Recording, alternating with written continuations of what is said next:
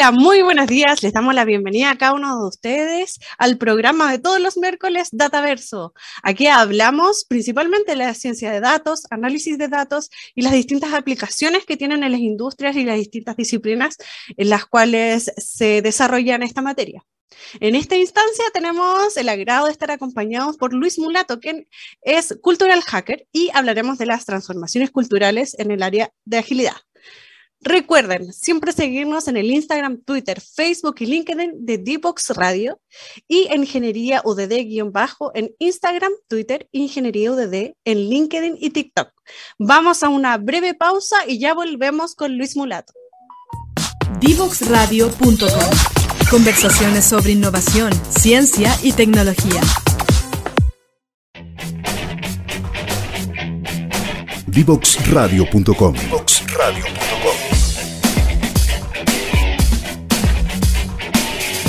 Conversaciones que simplifican lo complejo.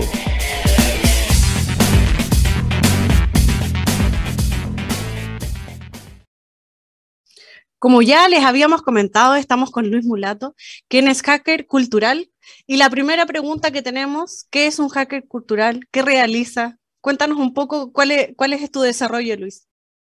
Eh, hola, Constanza. Bueno, muchísimas gracias por la invitación.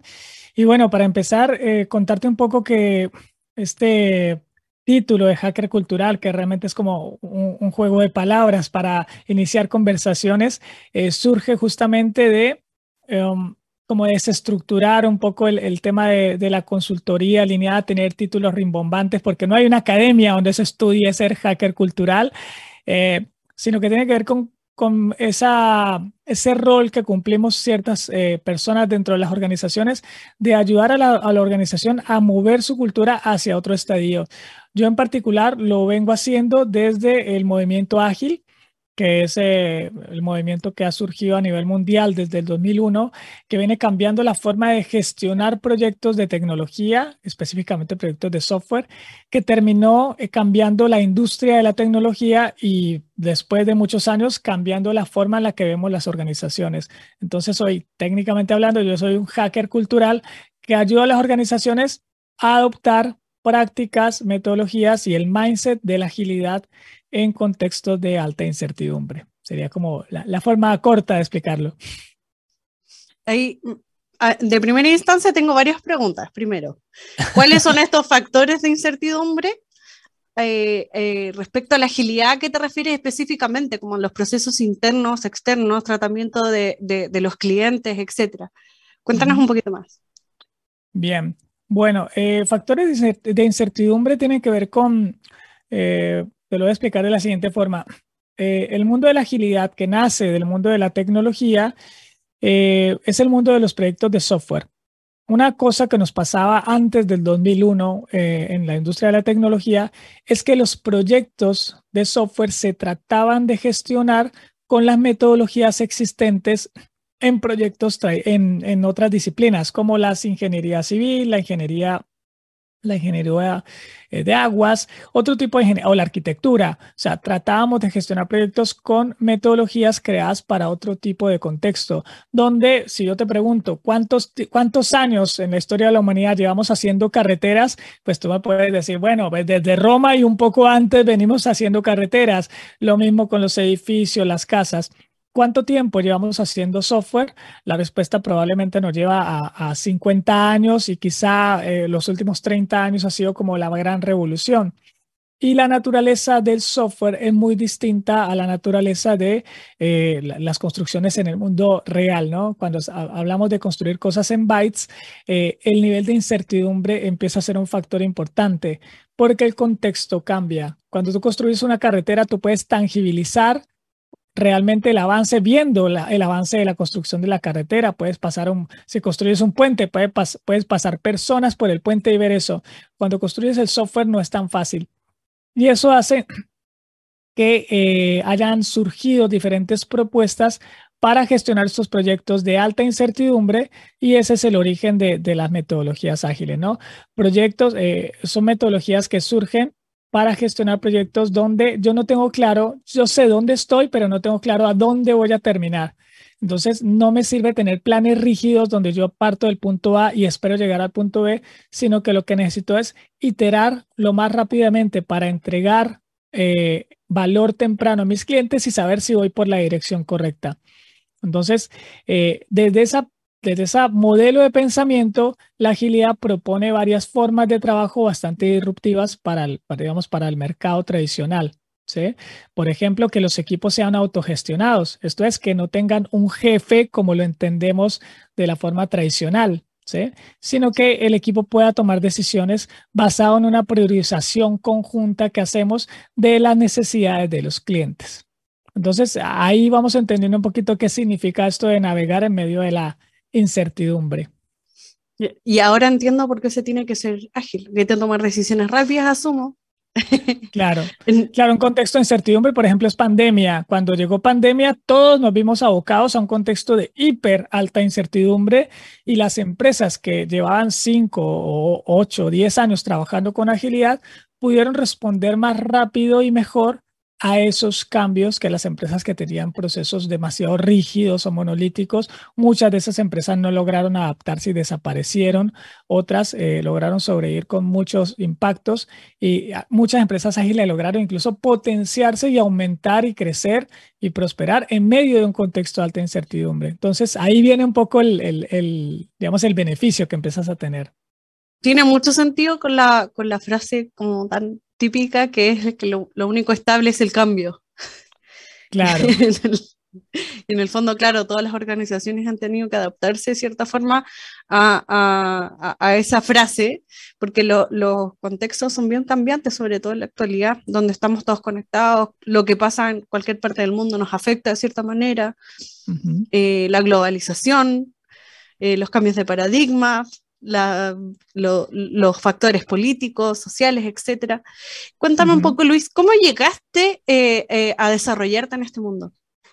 Bueno, eh, como muchos agilistas en el mundo, yo vengo del mundo de los sistemas, soy ingeniero de sistemas, hice un máster en construcción de software y digamos que lo, mi foco era formas de gestionar software que nos permitieran entregar productos en tiempo, costo y alcance de la mejor forma posible. O sea, yo venía del mundo de la programación dura y pura y el punto del, mundo de las metodologías. Yo combinaba esas dos cosas. Eh, y como la agilidad nació ahí, pues me enteré muy rápido de esa propuesta en el 2002. Yo ya estaba enterado del manifiesto ágil y empecé a investigar sobre cuáles eran los modelos y las prácticas que se empezaron a usar. Eh, dos de las más famosas en esa época fueron Extreme Programming, que era justamente cómo programar de forma extrema, ¿no? Y con extrema se refería a trabajar eh, con una lista priorizada de objetivos comunes, donde, eh, donde los roles en los equipos son híbridos, donde el rol del jefe realmente no tenía mucho sentido.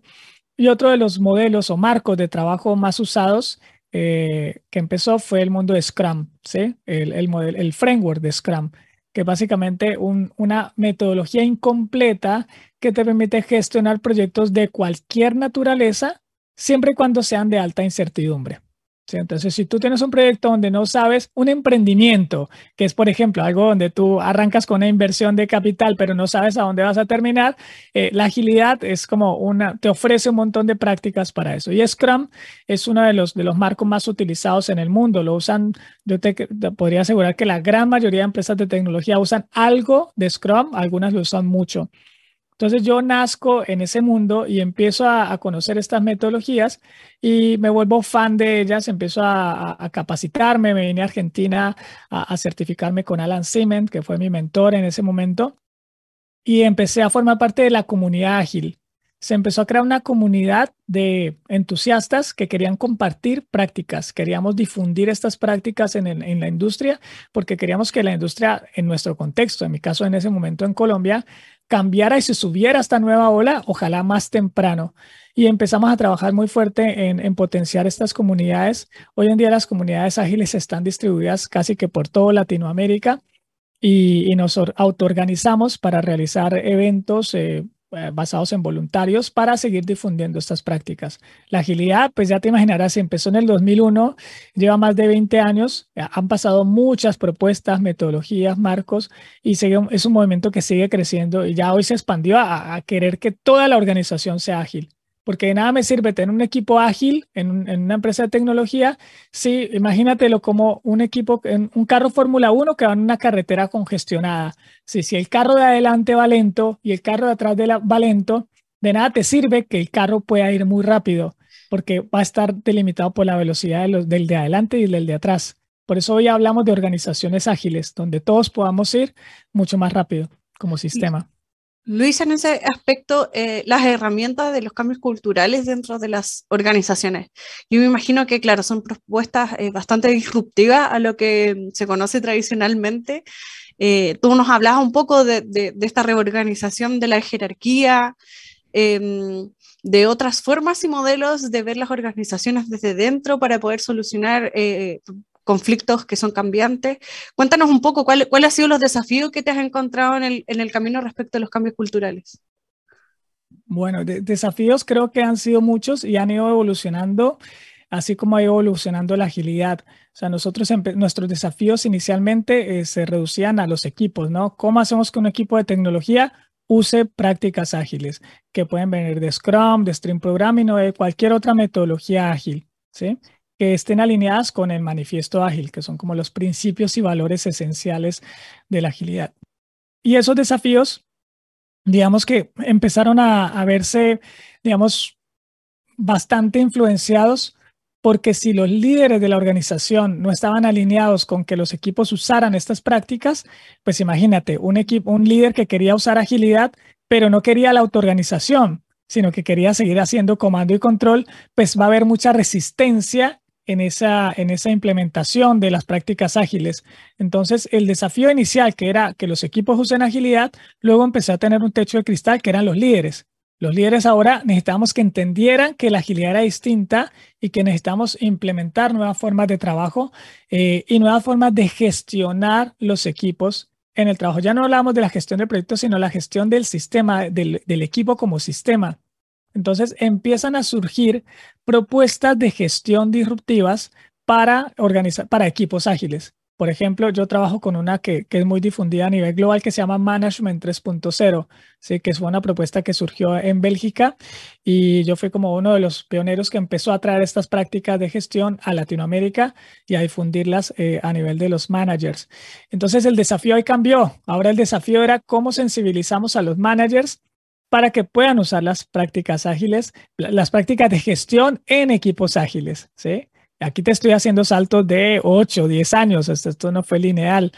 Eh, el desafío hoy ha cambiado mucho más porque ahora ya los líderes eh, que ya empiezan a sensibilizarse hacia la agilidad y empiezan a usar prácticas de gestión para equipos ágiles, por ejemplo, para hacer una delegación gradual de las decisiones del manager tradicional al equipo, eh, empezaron a ver que ellos también tenían un techo de, cristal.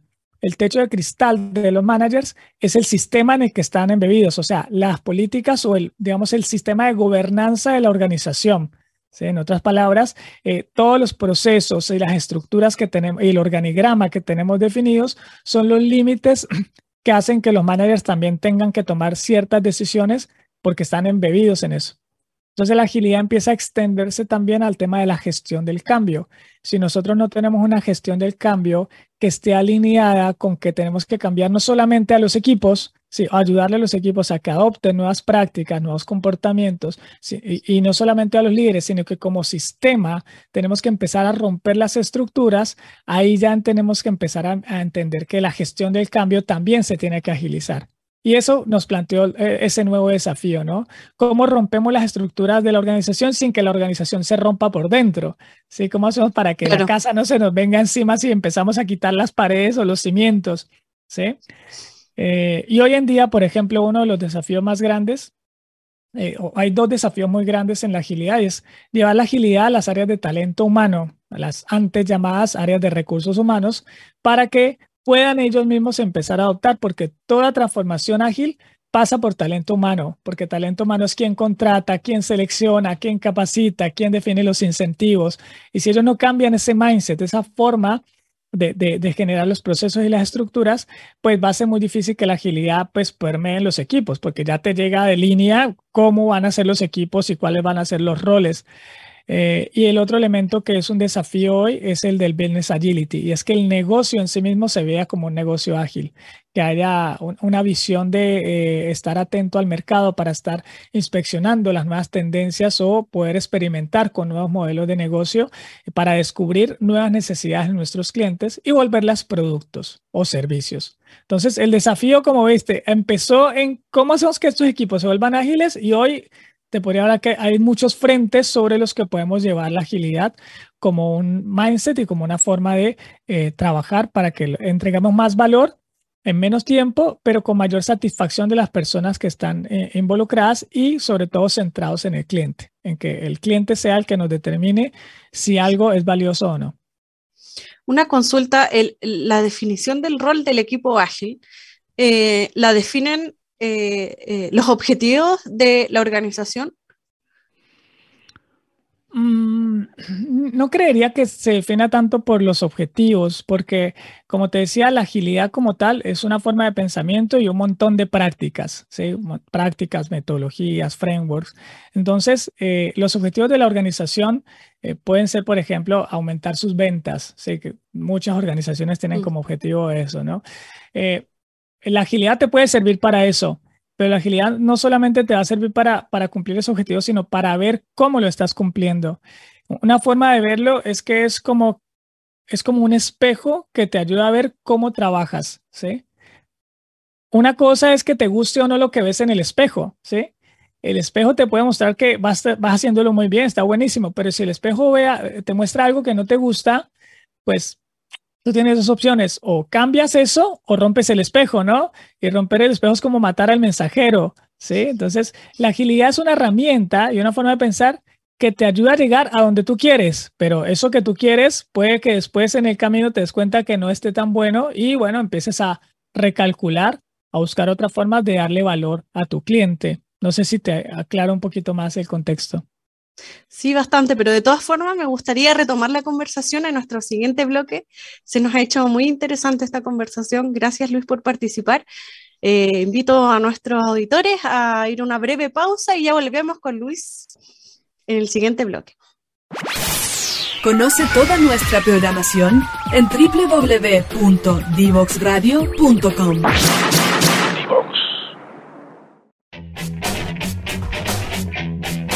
Divoxradio.com.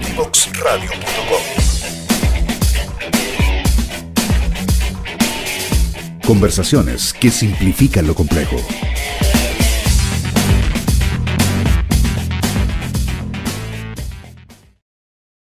Ya volvemos a nuestro programa de los miércoles, Dataverso.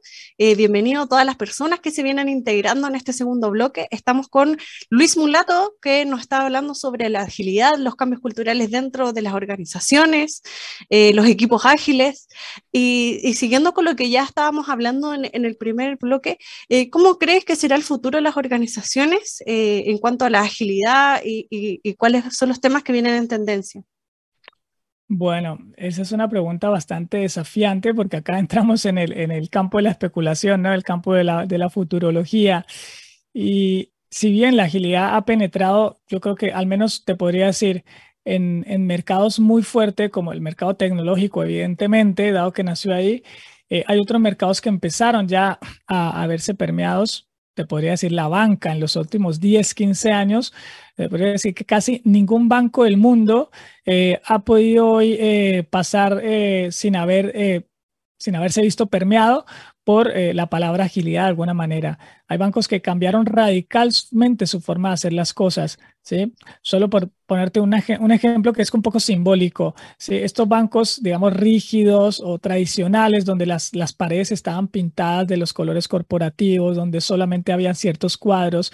Hoy, si tú vas a un área de innovación donde estén trabajando equipos ágiles, vas a ver las paredes llenas de post-its, llenas de carteles, llenas de herramientas y, de, y de, digamos, de elementos visuales que nos ayudan a hacer mejor el trabajo. E, es un cambio bastante disruptivo y yo creo que la tendencia es que esto va a continuar no solamente eh, en estos sectores como la banca que, se han visto tan, tan eh, permeados por, por la agilidad, sino a otros tipos de industrias. Eh, industrias que han seguido en esa línea han sido las industrias de, seguros o el sector, de, el sector productivo, que ya empezó a trabajar temas de agilidad. El sector, por ejemplo, farmacéutico ha venido cada vez más impulsando este tipo de, iniciativas.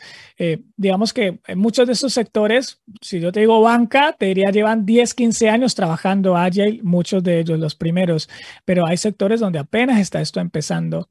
Y, yo creo que esto se va a empezar a mezclar con otras nuevas tendencias, por ejemplo, con los blockchains, que es uno de los, de los temas que hoy, hoy en día me, me, me apasiona más de eh, empezar a conocer cómo esto va a cambiar la forma en la que concebimos las organizaciones, porque ya estamos hablando de, organizaciones vinculadas de forma descentralizada a través de los DAO y los blockchains, que es un tema que hasta ahora está emergiendo. Y yo creo que la agilidad se va a mezclar muy bien con eso, porque vamos a empezar a hablar de organizaciones descentralizadas con toma de decisiones con basadas en otro tipo de criterios y con monedas internas dentro de la organización que van a permitir eh, otro tipo de interacciones que ni siquiera nos alcanzamos a imaginar. Donde de hecho las monedas eh, van a, monedas hablo de las monedas de, los países tradicionales como las vemos hoy, yo creo que la tendencia va a ser cada vez más a que van, a empezar a, tener más jugadores en el medio.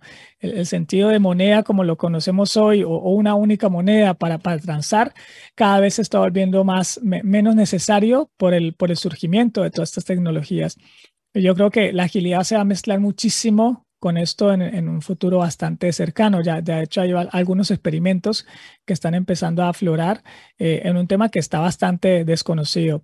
Y, por otro lado, yo creo que eso por el lado de la tecnología, pero por el lado humano, creo que es donde también está eh, gestándose una revolución bastante grande, porque la agilidad nos está empezando a mostrar, eh, es una de las puertas por, la que estamos empezando a, mostrar las grandes disfuncionalidades que hemos tenido en los últimos 150 años en el mundo del trabajo, donde para poder trabajar, digamos que nuestros sentimientos tenían que estar por fuera de la oficina. Hoy en día, por ejemplo, hablamos de tener contextos con una alta seguridad psicológica. Sí, Google nos ha enseñado mucho eso a través del proyecto Aristóteles, que es uno de los eh, proyectos que hicieron para investigar qué caracterizaba a los equipos de alto desempeño. Y era poder hacer que los equipos sean más humanos. Esto es que con nuestros sentimientos, con nuestras emociones, podamos estar completos dentro de la organización.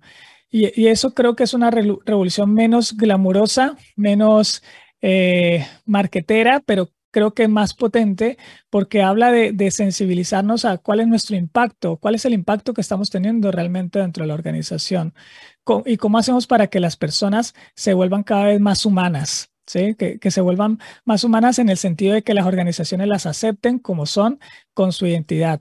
Hace 20 años era inconcebible que una persona con tatuajes trabajara en un banco. En, muchos bancos había unos códigos de vestimenta súper rígidos. Hoy todo eso ha cambiado y creo que tiene que ver con esa humanización del trabajo. Y también pienso que en el futuro eh, vamos a tener líderes donde el objetivo más importante va a ser entender cómo la organización tiene un propósito superior que está al servicio de algo más que simplemente las ganancias porque eso es lo que va a atraer al nuevo talento. Personas que quieran trabajar en sitios inspiradores, que quieran trabajar en sitios que, que los ayuden a desarrollarse, eh, van a ser una, las, las, empresas más cotizadas, las empresas que logren tener culturas deseables. Por eso, al principio de la charla que hablamos de cultural hacking, eh, yo lo veo desde ahí. porque la cultura se ha vuelto un nuevo activo, se está convirtiendo en un nuevo activo en una organización cómo yo vendo mi cultura, pero no, venderla desde, desde, una forma marketera, sino de una forma genuina y transparente para mostrar lo bueno que puedes, eh, lo, bueno que vas a tener si trabajas con nosotros. Así como tenemos productos y servicios en nuestras planeaciones estratégicas, yo creo que la cultura se está volviendo un asset que tenemos que incluir en esas planeaciones para poder ser atractivos de forma coherente y consistente a un mercado que cada vez demanda, digamos, unos niveles o unos estándares de, bienestar para los empleados eh, más altos. Entonces ahí hay una brecha gigante en términos de transformación cultural. Mm, y ahí tú abordas un punto bien, bien importante. Bueno, la Facultad de Ingeniería de la Universidad de Desarrollo estamos constantemente eh, en contacto con nuestros alumnos y justamente vemos eh, em, cómo ha cambiado la cultura y de los intereses de incluso los titulados eh, en cuanto a la elección de, de, mm, de la empresa que quieren trabajar. Porque claro, todas las empresas tienen ciertas características que para, para nuestra mente también los asociamos como a personalidades. Y en este sentido, eh, eh, lo que tú mencionas va muy asociado a eh, las nuevas generaciones, donde mm, me incluye, para nosotros es súper importante unir cada aspecto del trabajo también con, la vida y, tratar de disfrutar también los espacios dentro de las oficinas, eh, los trabajos ahí me hace mucho sentido con la metodología ágil, en el sentido que eh, como está construido por bloques, la posibilidad de explorar nuestros propios conocimientos orientados hacia distintas áreas también asumo que se amplía. Em, y estas son, bueno, las distintas aristas que me, me hace mucho sentido, como te comentaba, con las nuevas generaciones. Sí, total. De hecho, yo estoy en un contexto que es bastante experimental. Trabajo en red con múltiples organizaciones en Latinoamérica y te podría decir que en el futuro otra de las tendencias que creo es que eh, el concepto de empleado cada vez va a ser menos importante. ¿Sí?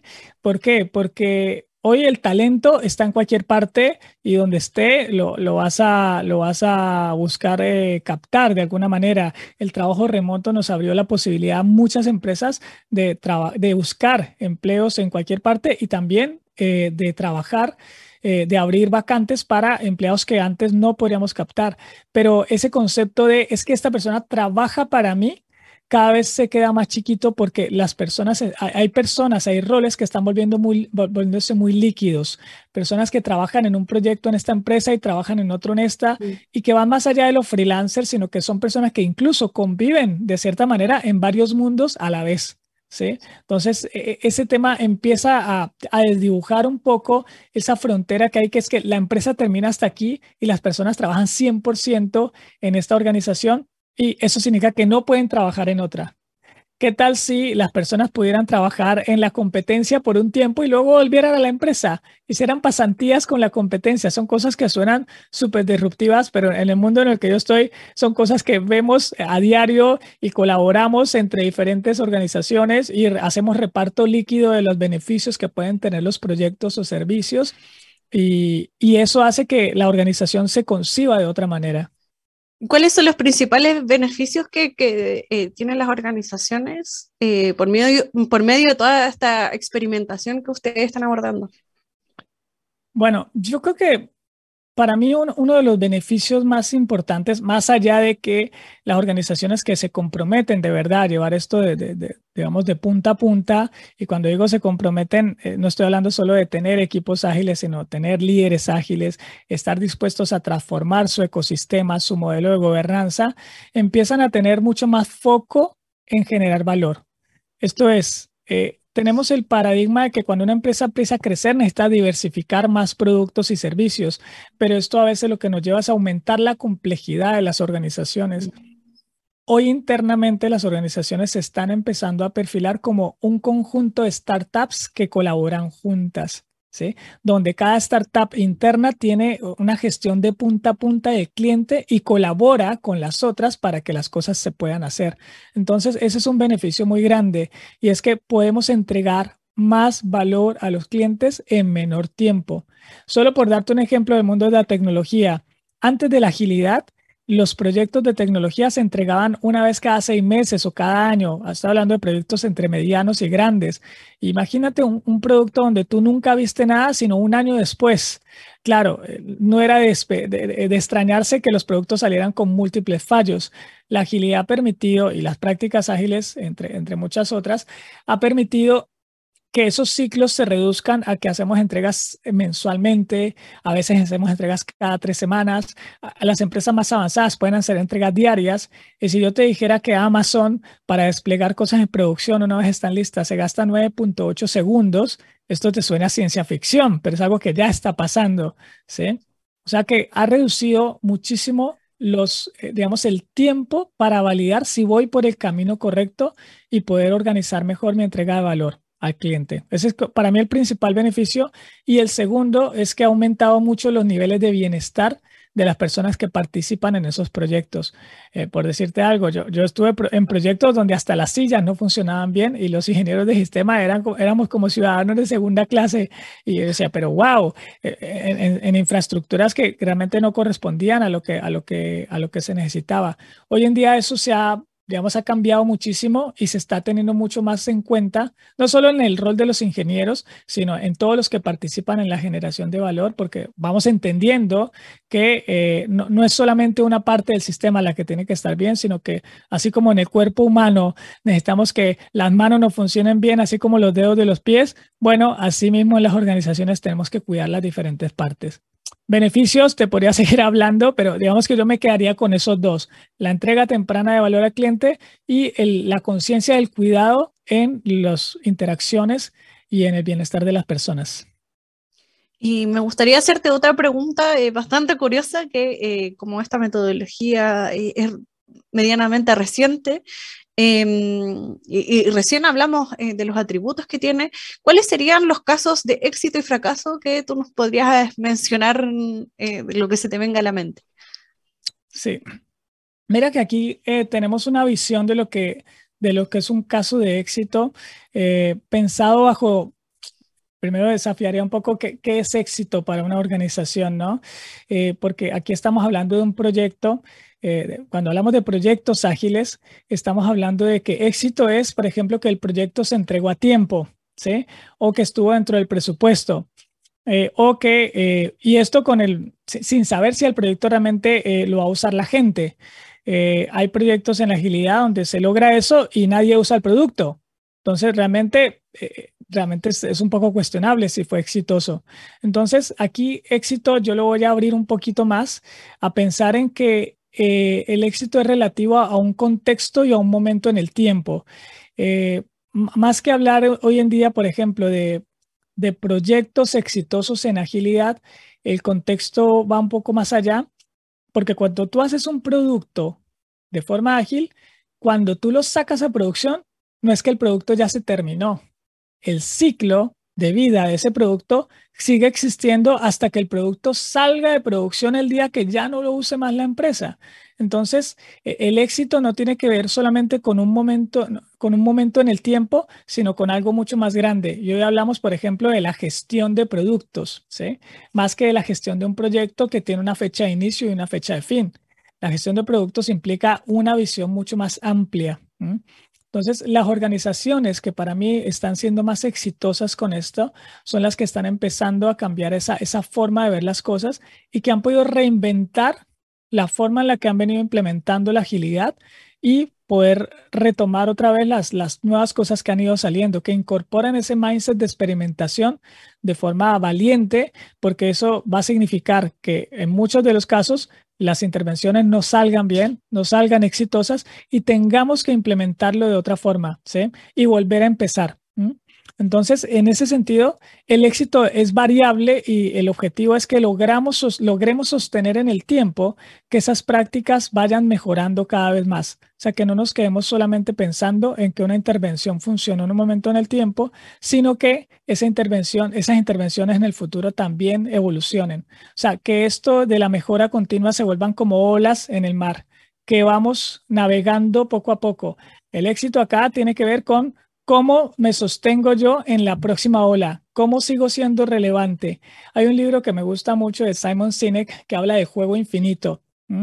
que, es una forma de ver las organizaciones, que los juegos finitos son los juegos donde uno gana y el otro pierde. Y los juegos infinitos lo que plantean es que el, desafío del juego es poder seguir jugando. Y para mí las empresas ágiles que juegan un juego infinito son las empresas que están pudiendo sostenerse en el juego. Y, y, en este mismo sentido, eh, algunas más, así como eh, el ángulo que tú lo planteaste recientemente, eh, algunos casos como de fracaso o de aprendizajes a través del error. Sí. Eh, y ahí resignifico el fracaso también, porque en la agilidad no existe el fracaso. Fracaso lo definimos cuando, por ejemplo, hacemos un experimento, hacemos una intervención y no pudimos aprender nada, ¿sí? Eh, que, que, es justamente el fracaso, es como que simplemente fallamos miserablemente y no logramos sacar ninguna lección aprendida del tema.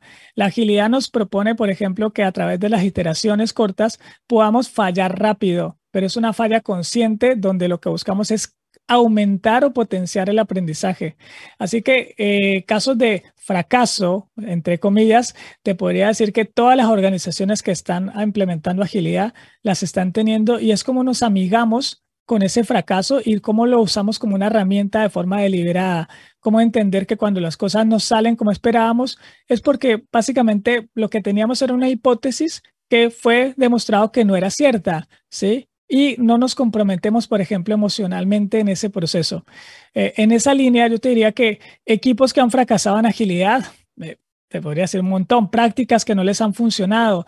Tengo una de las primeras empresas donde trabajé una adopción ágil, eh, tuvo unos resultados impresionantes en un año. El equipo creció, entregaron valor rapidísimo, empezaron a dominar el mercado en el que estaban y un año después, dado que los resultados financieros no eran los que esperaban, tomaron una decisión de cambiar el management de la organización a un management más, un management más orientado al control. Seis meses después, el equipo de desarrollo fue, se, se desmanteló porque nadie quería trabajar con estas personas. Eh, lo que hacían era pedir eh, entregables, cronogramas, estar orientados a, solamente a los resultados y se perdió esa magia de la empresa. Yo diría que el gran fracaso de, de una organización es eh, tratar de devolverse a algo que por mucha evidencia que tengamos, ya sabemos que no funciona y es el, comando y control. Para mí ese es el gran, el gran fracaso de una organización cuando no, no, no logramos sostener que la visión ágil te lleva a aceptar que hay cosas que no van a salir. Y eso no significa que, que, los resultados de negocio se vayan a dar sí o sí.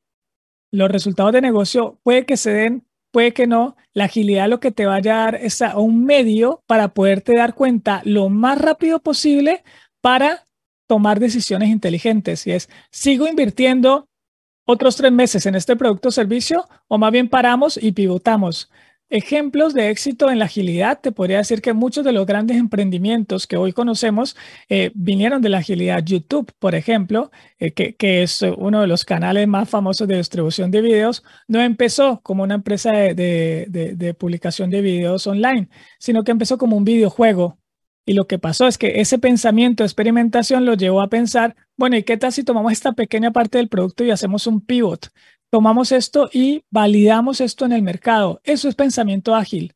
Muchos de los emprendimientos grandes que tú ves hoy en el mercado se hicieron con esa forma. ¿sí? Y eso no significa que sean exitosos 100%. Netflix y Facebook, que han dominado el mercado, hoy estás viendo cómo están en las estadísticas, ¿no? ¿Cómo van a hacer ellos para reinventarse? Ahí viene un poco la resiliencia que te desarrolla el trabajar con estas metodologías para poder responder ante nuevas condiciones del entorno. Luis, muchas gracias por haber compartido hoy con nosotros. Eh, se nos hizo muy corta la entrevista, quedaron ahí quizás eh, nuestro público nos puede hacer preguntas a través de nuestras redes sociales. Eh, agradezco una vez más tu, tu compañía y mm, los invito a todos a una breve pausa y ya volvemos. Divoxradio.com Conversaciones de protagonistas.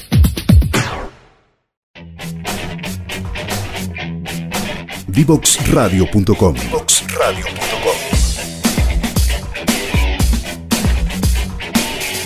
Conversaciones que simplifican lo complejo.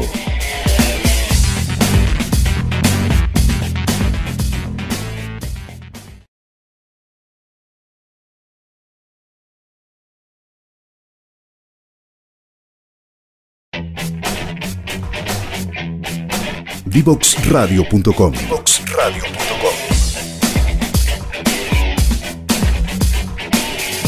Conversaciones que simplifican lo complejo.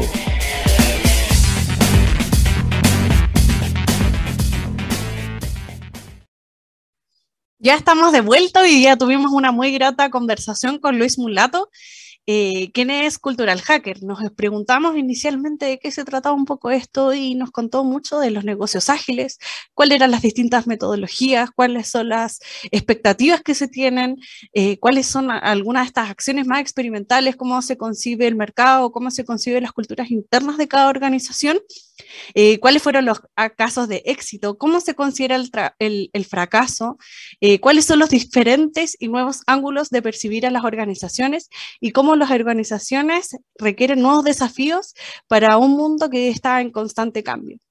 Los invito a seguir eh, viendo eh, nuestro programa todos los miércoles Dataverso y a seguir las redes sociales de Divox Radio en Instagram, Twitter, Facebook y LinkedIn y seguir a la Facultad de Ingeniería de la Universidad del Desarrollo en Ingeniería UDD-bajo en Instagram, Twitter, Ingeniería UDD en LinkedIn y TikTok.